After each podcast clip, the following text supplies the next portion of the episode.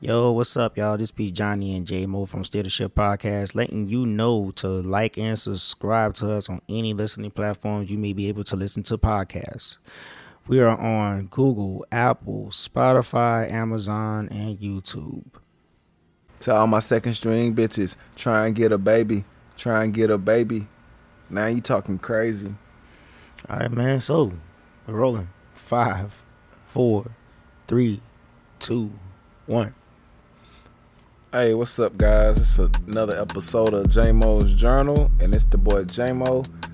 And on this episode in particular, we're going to talk about the crime wave. It started with me thinking about the crime wave going on in Houston, but we're going to talk about more so, I guess, general crime wave that's going on in America. And I want to also just ask one question and answer it, because that's what I do. Okay, so the thing with the crime wave, obviously everybody knows since about 2019, 2020, it's been a major crime wave going on in America and all the major cities, of course. A lot of deaths, a lot of robberies, just violent crime in general has gone up. So I talk about it a few times. I look at a lot of law enforcement's talk about it. You know, they highlight a few things that they want people to be sometimes aware of, and sometimes they won't help with and stuff like that. So I do pay a lot of attention to what's going on. And first thing is, like, we got to do better, obviously, as people, not just black people. It's a lot of that going on for sure, but it's a lot of gang violence. It's a lot of, I call it pissing contests, like just seeing who the toughest, who the hardest out there. That's a major part of it for sure that's keeping it going.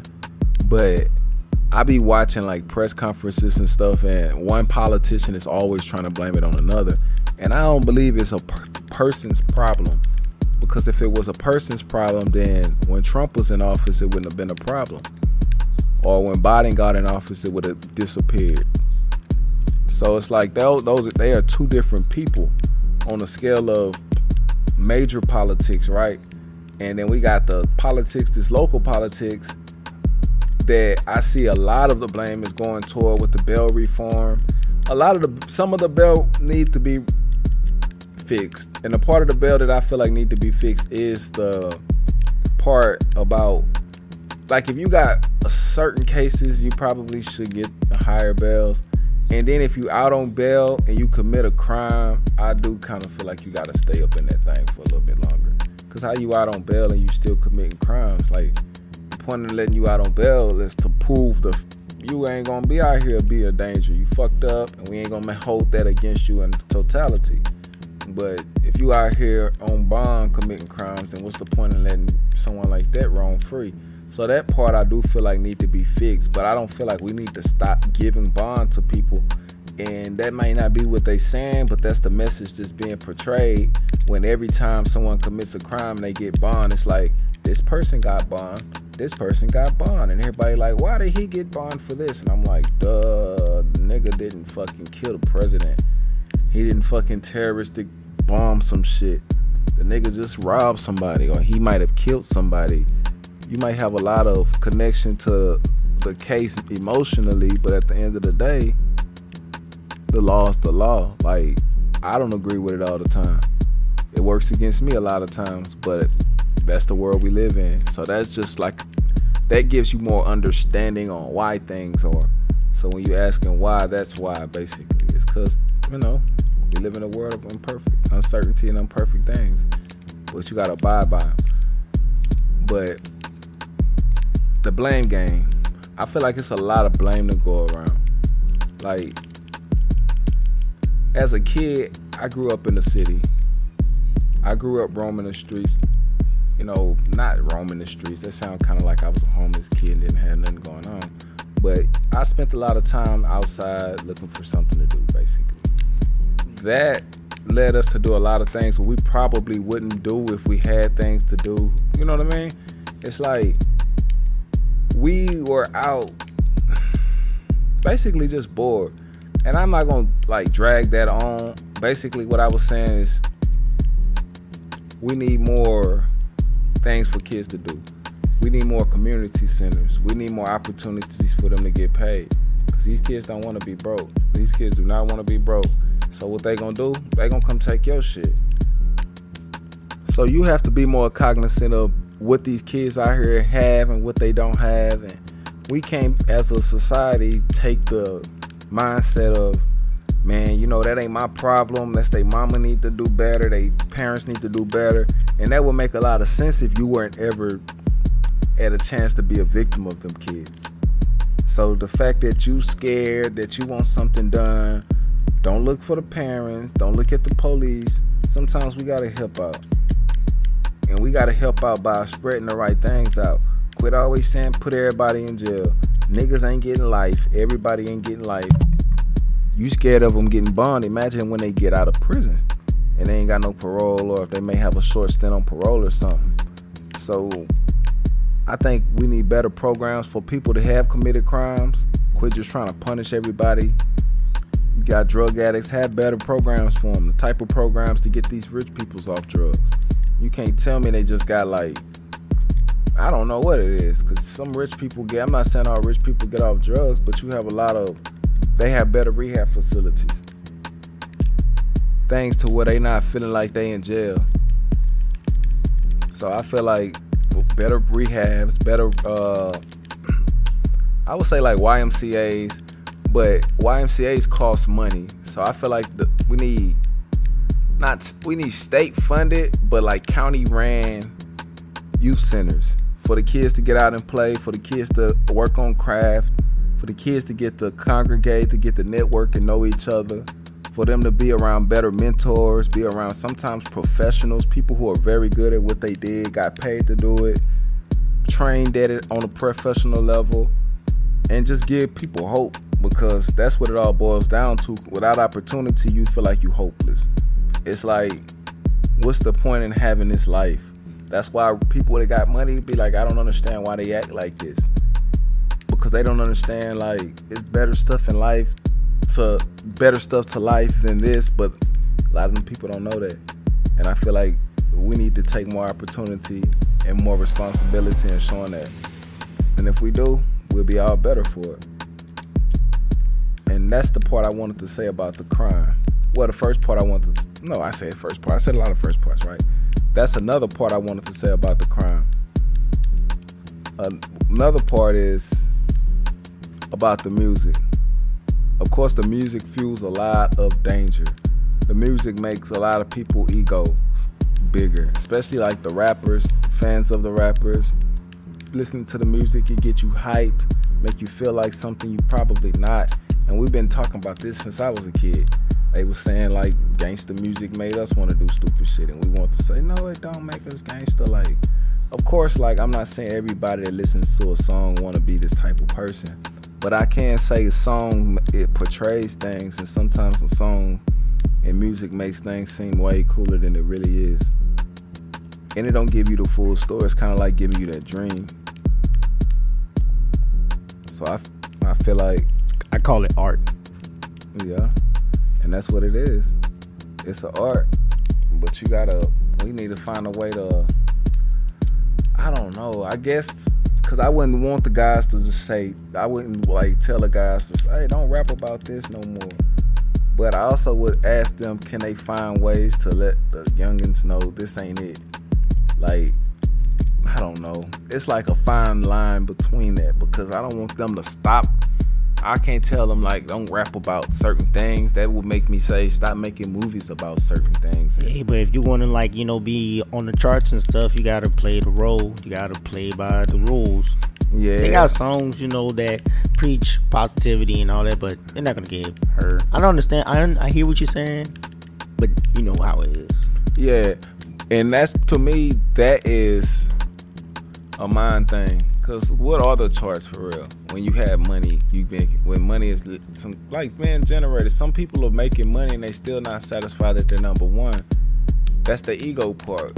That's the part that's played by the record labels, because the record labels got to get their money back. So they want you, they want you to promote your album, be the biggest, be the best, you know, talk your shit like you do as an artist. So that falls into the ego a lot, which usually falls back into a lot of the drama we have in music. We have lots, some people get into it just because I'm number one. No, you only number one because, and that becomes a dispute. So I just feel like we got to get back to, we need to get to, that's why JC be like, fuck the numbers. He always say that. He preach that shit all the time. He be like, nigga, I don't care what I stream. I got $1 billion. Like, nigga, it's the money. Y'all doing this shit for the fame. Fame ain't paying y'all bills. And that's why y'all around this bitch mad as hell. So, you know, we got to do better in a lot of ways. But that's what I want to say about that. The second thing, I had a question I had asked myself. And the question I had asked myself was, if I could tell my young self one thing now, what would it be? And it wouldn't be like about one situation that's about to happen. It wouldn't be like that. It'd have to be like some shit I learned that I think will basically teach me a lot in life. And I think one of the things I would have told myself is it's really not that hard. It's not that hard. Like, I feel like when I was young, or not even that it's not that hard, I would probably tell myself that it's as easy as you think it is. Because I feel like when I was young, I had the confidence to run through life with my hair on fire. And I felt like, man, I could just get through and kill that shit, man. But then eventually, if you don't take that fire and put some gas on that shit by a certain point of life, life will have a way of slowing you down, making you think, it's a little harder than it is. Shit is a little more stressful than it is. And by the time you realize it's not, you done wasted 5-6 years of your life. So I would probably tell myself, like, it is literally not that hard. Because a lot of the things that I, you know, would have done with that confidence is crazy. Like, I had a lot of confidence when I was young. I feel like I could have done anything, man. I used to, like, walk up and talk. You tell me that's the mayor right there, I'm going to walk up. If I want to be the politics, I'm going to walk up and talk to the mayor. Man, look, I'm going to be a politician one day, man. Like, I need game.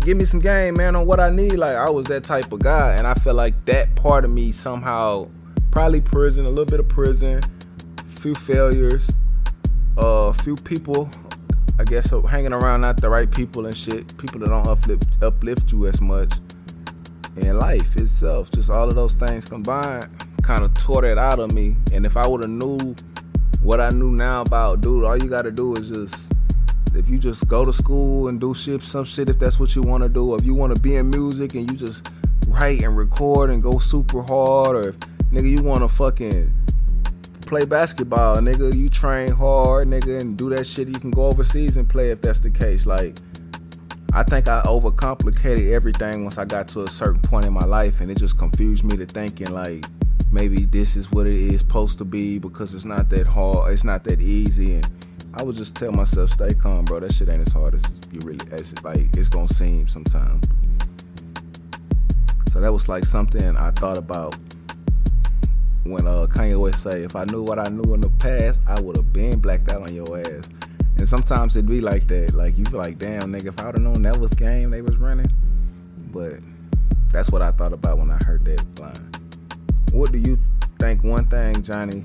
Producer, I'm sorry, man, I didn't shout out the producer, man. You do got Johnny behind the scenes on the ones and the twos. What do you, one thing you think you would tell yourself that would, like, do something for you now? I'll tell myself, follow my instincts. Sometimes I didn't follow my instincts and it, like, you know, put me at a setback. I'm not going to get too much in depth into it and whatnot, but yeah, you know, a lot of setbacks and shit because of, you know, you're doubting yourself and all that. And just trust your instincts. By me, sometimes, man, you know, I just ignore my instincts and I got into, like, a lot of shit. Or I didn't take a lot of, like, you know, I didn't take a lot of risk. If I would have took a little bit more risk, maybe, who knows, well, a lot of shit probably would have turned out differently. But yeah, man, that's about it, man. I don't really gonna dwell that deep into it. Because a lot of times I think that I would tell myself something about a certain situation, but I try to take that out of the equation. Because I'm like, I don't want to say I would predict the future. I would just say, let's say I was as smart then as I am now. I still wouldn't be able to predict the future, but I will for sure know that Keep your nose clean. Go and get your certs up. Oh yeah. And make sure that you follow the right people. Hang around the right motherfuckers. Yeah, hang around the right people. Yeah, that's about it. Like, shit would have been real good. Put it like that. I feel like it would have been. But anyways, I can't live in regret. That's why I always say my past sucks, so I'm building a better future. Yeah. All right, man. So you ready to bounce out? You ready to close the journal? I'm not saying like I regret anything now. It's just like that's something that for sure that I would tell a younger person. I'm embedding the younger people now that's around me, like my nephews and my niece. That nigga, all you gotta do is do that shit. Tell my niece, you into art, keep drawing. If you wanna sell your shit, you can sell your shit. If you wanna keep drawing, like anything you wanna do with it, you can do it. It's nothing off limits right now. Yeah, you're giving out game. That wasn't blessed. That wasn't blessed to you. You had to learn it. So I understand that. You know what I'm saying? That's a beautiful thing. But that's just one thing to get a short show in. So that's gonna be it for J-Mo's Journal for this episode. It was a cool little one. I don't want to bore nobody. Just had a couple little things I want to get off my chest. The next one will be a lot longer and in depth, because this one actually was just J-Mo's, because I didn't put it in the journal. I just freestyled it, but it was some thoughts I had for sure. But the next one will be more J-Mo's Journal for sure. So I appreciate everybody that listened. It's your boy J-Mo. Once again, I got my dude Jamie. Oh, I said Jamie. I got my dude Johnny on the ones and twos, holding it down like he always do. True. Trust. All right, now I appreciate you if you came, and I asked you to come again. All right, y'all. All right, peace.